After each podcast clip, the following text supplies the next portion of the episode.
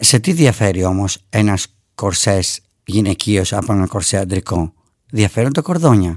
Σαν άνδρας τα κορδόνια του κορσέ τα βάζεις μαζί με τα κορδόνια των παπουτσιών τα φρέσκα ενώ η γυναίκα τα κορδόνια τα βάζει μαζί με το lipstick της.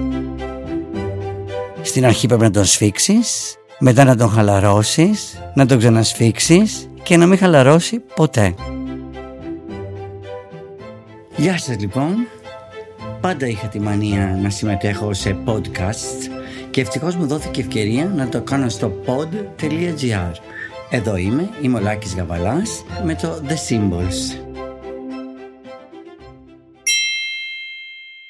Παχύμετρο, μεζούρα, κορδόνια.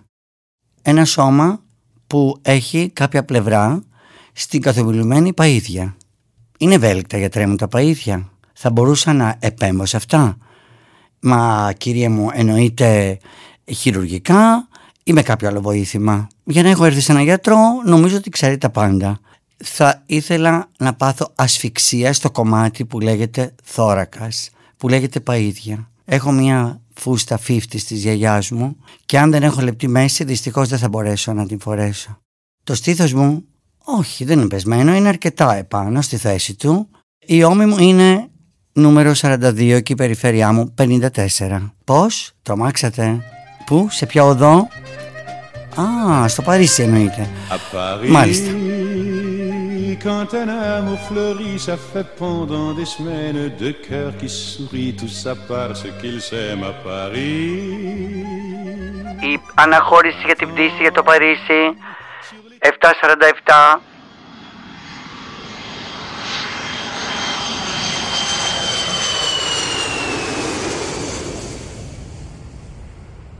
Φτάνω στο Παρίσι. Η πρώτη δουλειά που κάνω είναι να πάω σε μια κορσετερή. Κορσετερή στα ελληνικά θα πει εκεί που πουλάνε τους κορσέδες. Εκεί που θα μπορέσω να σμιλέψω τη μέση μου και να τονίσω τους υπέροχους γοφούς μου.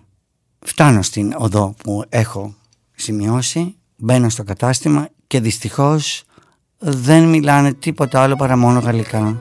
Bonjour monsieur.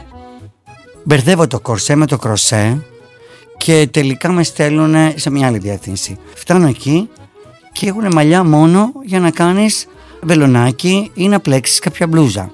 Γιατί άλλο κροσέ και άλλο κορσέ. Ξαναγυρίζω πίσω λοιπόν, πηγαίνω στην κορσετερή, παίρνω μια μεζούρα, μετράω την περιφέρειά μου, μετράω αυτό και τελικά μου κάνουν ένα stop με το χέρι. Με πηγαίνω στον τρίτο όροφο, σε μια ξύλινη σκάλα υπέροχη. Εκεί ήταν τρεις κυρίες και ένας κύριος που ευλαβικά με μια άσπρη πεντακάθαρη ποδιά, στολή θα έλεγα, ιατρική, αρχίζουν και με μετράνε. Το ύψος μου, το φάρδος μου, ακόμη και τον τύπο των θυλών στο στήθος μου. Όλα αυτά παίζουν πάρα πολύ ρόλο. Με ρωτάνε αν φοράω σωτιέν, αν έχω συνηθίσει αυτό και αν κάτι που με σφίγγει στη μέση είναι για μένα εφικτό ή όχι. Εν τω μεταξύ, ξεχνάω να πω ότι έχω μεταφραστεί. Εκεί δουλεύει μια κυρία Ελληνίδα που δούλευε παλιά στον Μπακάκου, το φαρμακείο εδώ στην Ομόνια. Που τώρα έχει γίνει το υπέροχο συντριβάνι, ξέρετε. Τέλος πάντων, πάω λοιπόν στην κυρία αυτή και λέω σας παρακαλώ βοηθήστε με. Θέλω να μπω σε φιγούρες του 20. Μου λέει χαίρομαι πάρα πολύ που ξέρετε ότι το 20 άρχισαν να χρησιμοποιούν τους κορσέδες.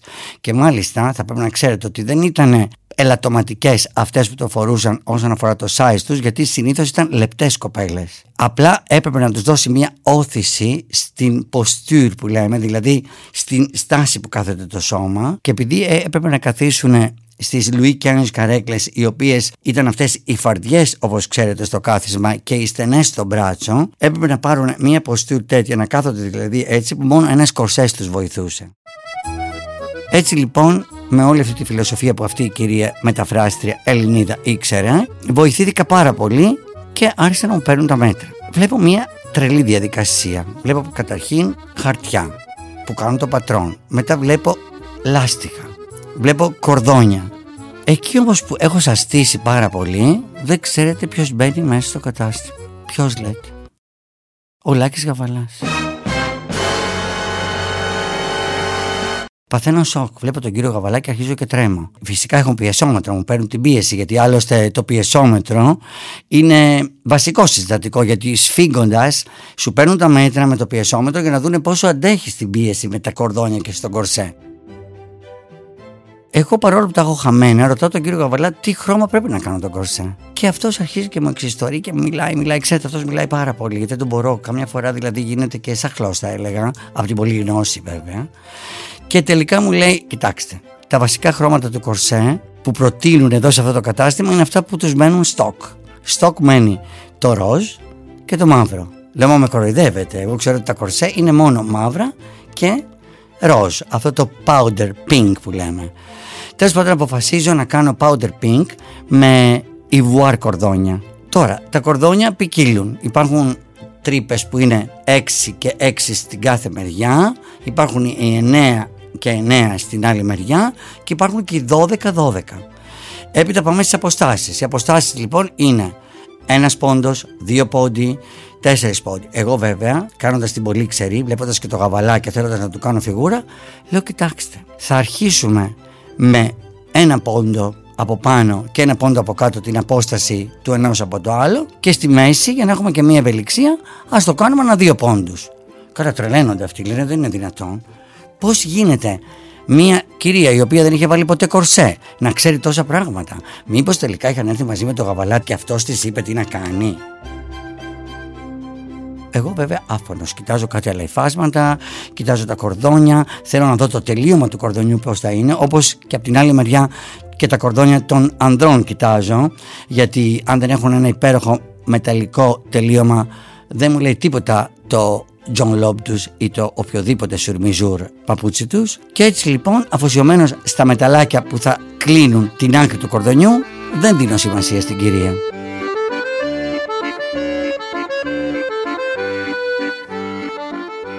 Πίνω την πορτοκαλάδα μου Φυσικά δεν μου έχουν δώσει καλαμάκι και έτσι λοιπόν πρέπει να αποτυπώσω το κόκκινο, το ρουζαλεύρα, το κραγιόν θα πει και συνεχίζω να θέλω να γίνω μια σιλφής. Ε, έχω ήδη στο μυαλό μου που θα πάω να ραφτώ μετά. Να πάω στη Rue Saint-Honoré, να πάω στην Place Vendôme, να πάω στην Etienne Marcel.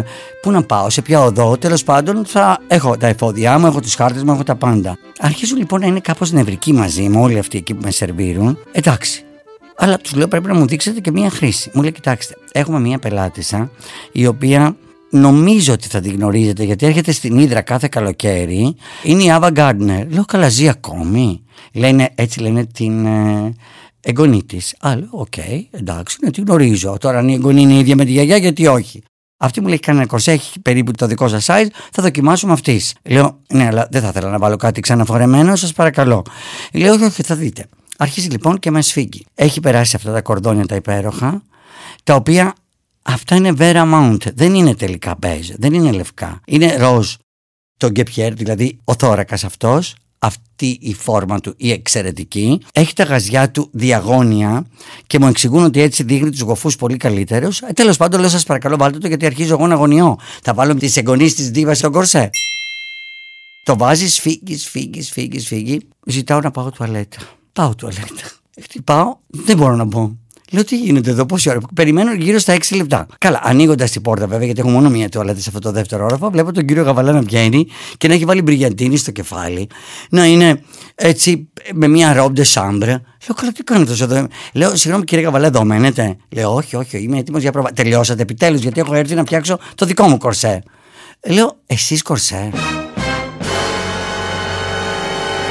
Λέει, κοιτάξτε, εγώ κορσέ δεν θα το πείτε σε μένα, αυτό το έχω κάνει ήδη πριν 7 χρόνια. Τέλος πάντων, έρχεται η κυρία πίσω, της ξαναβάζει τον κορσέ, το δοκιμάζει, φεύγει. Μπαίνω εγώ, γιατί πρέπει να ξέρετε ότι οι άντρες σήμερα ειδικά, αν πάτε σε όλα τα editorial της μόδας, μα όλα, θα δείτε σκελετωμένα γόρια που είναι 38 κιλά, 42 κιλά, 55 κιλά, όχι ότι είναι αποδεκτό από μένα, που όλα αυτά τα παιδιά, όλα αυτά τα μοντέλα φοράνε κορσέ.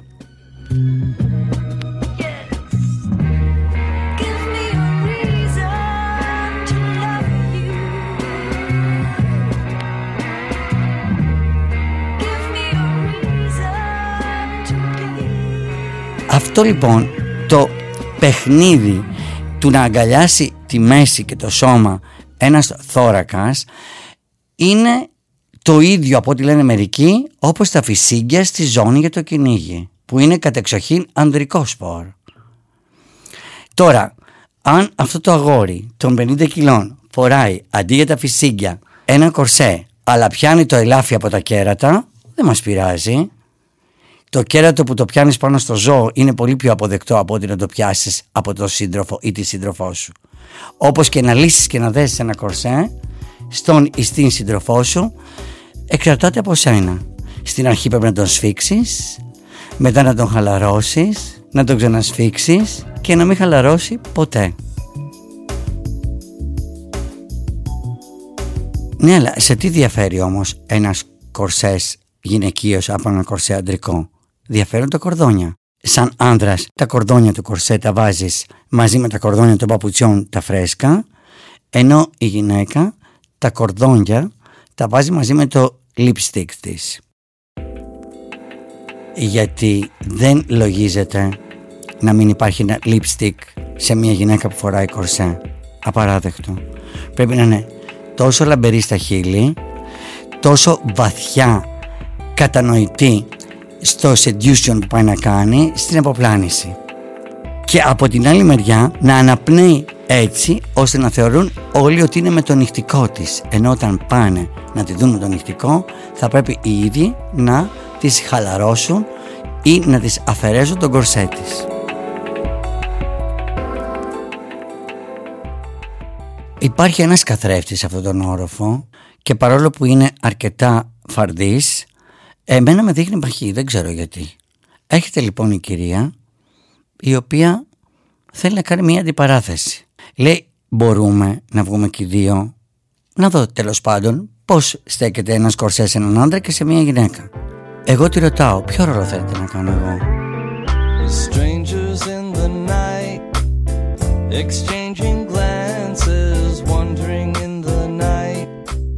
Δεν έγινε ποτέ αυτή η δοκιμή δίπλα-δίπλα; Μήπως εγώ ήμουν πολύ πιο άνδρας από αυτό που αυτή ήθελε να με φαντασιωθεί σαν μια γυναίκα φίλη της; Κατεβαίνουμε στο ισόγειο. Εγώ βλέπω μια υπέροχη ρόμπα σε καμηλό χρώμα με καταπληκτικά κορδόνια. Να, σαν και αυτές που έκανε παλιά ο Χριστάκης ε, στην κρυεζό του. Τελικά μπαίνω πάλι στο ρόλο μου. Άλλωστε γι' αυτό είχα μπει στο κατάστημα και σίγουρα ήθελα να παραλάβω την παραγγελία της συζύγου μου που είχε παραγγείλει δύο κορσέ. Αυτά τα δύο κορσέ ήταν από δαντέλα, δεν μου το είχε πει. Ανοίγω και βλέπω δύο πακέτα με δύο υπέροχα δαντελέ κορσέ. Πίσω όμως δεν είχαν κορδόνια. Είχαν κλίψ που κλείνουνε, τα οποία ήταν μεταλλικά. Αρκετά όμως εμφανή μεταλλικά. Είπα ότι εκτός το ότι δεν είναι πολύ σεξι να τα κλείνουν με αυτόν τον τρόπο παρόλο που ήταν η νέα τότε τάση των κορσέ να κλείνουν με γατζάκια εμένα δεν ξέρω γιατί με έπιασε εκείνη τη στιγμή ότι δεν θα την έσφυγα αρκετά εάν κούμποναν έτσι. Και τελικά γύρισα στο σπίτι χωρίς αυτά τα δύο κορσέ. Όταν όμως με συνάντησε η συντροφός μου Της είπα ότι δεν έφερα αυτά τα πακέτα γιατί κάποιο ελάττωμα είχαν. Δεν της εξήγησε ποτέ τίποτα γιατί την ίδια στιγμή βλέπω ότι είχε ένα υπέροχο νυχτικό από Ζορζέτα διαφανή που διάγραφε πάρα πολύ ωραία το σώμα της. Εκείνη μου είπε ότι βιαζόμαστε ακόμη να πάμε στην οπερά ή έχουμε ακόμη λίγο χρόνο. Πώς γίνεται να ξεχάσω ότι ένα σκορσέ είναι τόσο πολύ σεξι πράγμα και να αφοσιωθώ μόνο στο γυμνό της κορμί που το κάλυπτε η υπέροχη Ζορζέτα; Τελικά τι είναι πιο σπουδαίο, η Ζορζέτα, το κορμί της γυναίκας, η αντιπαλότητά μου με μια άλλη κυρία, τα αγόρια που φοράνε σήμερα κορσέ, τα αγόρια που έχουν μπεγλέρι στο χέρι και παίζουν τάβλη στην ε, πλατεία του χωριού ή τελικά όλα χρειάζονται στη ζωή μας;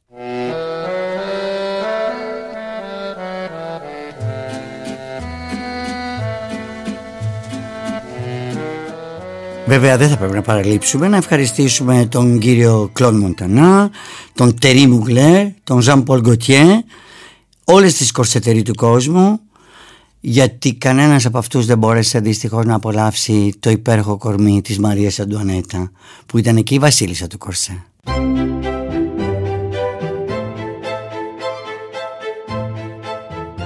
Αυτό Ήταν το The Symbols. Μπορείτε να το ακούσετε μέσω του pod.gr.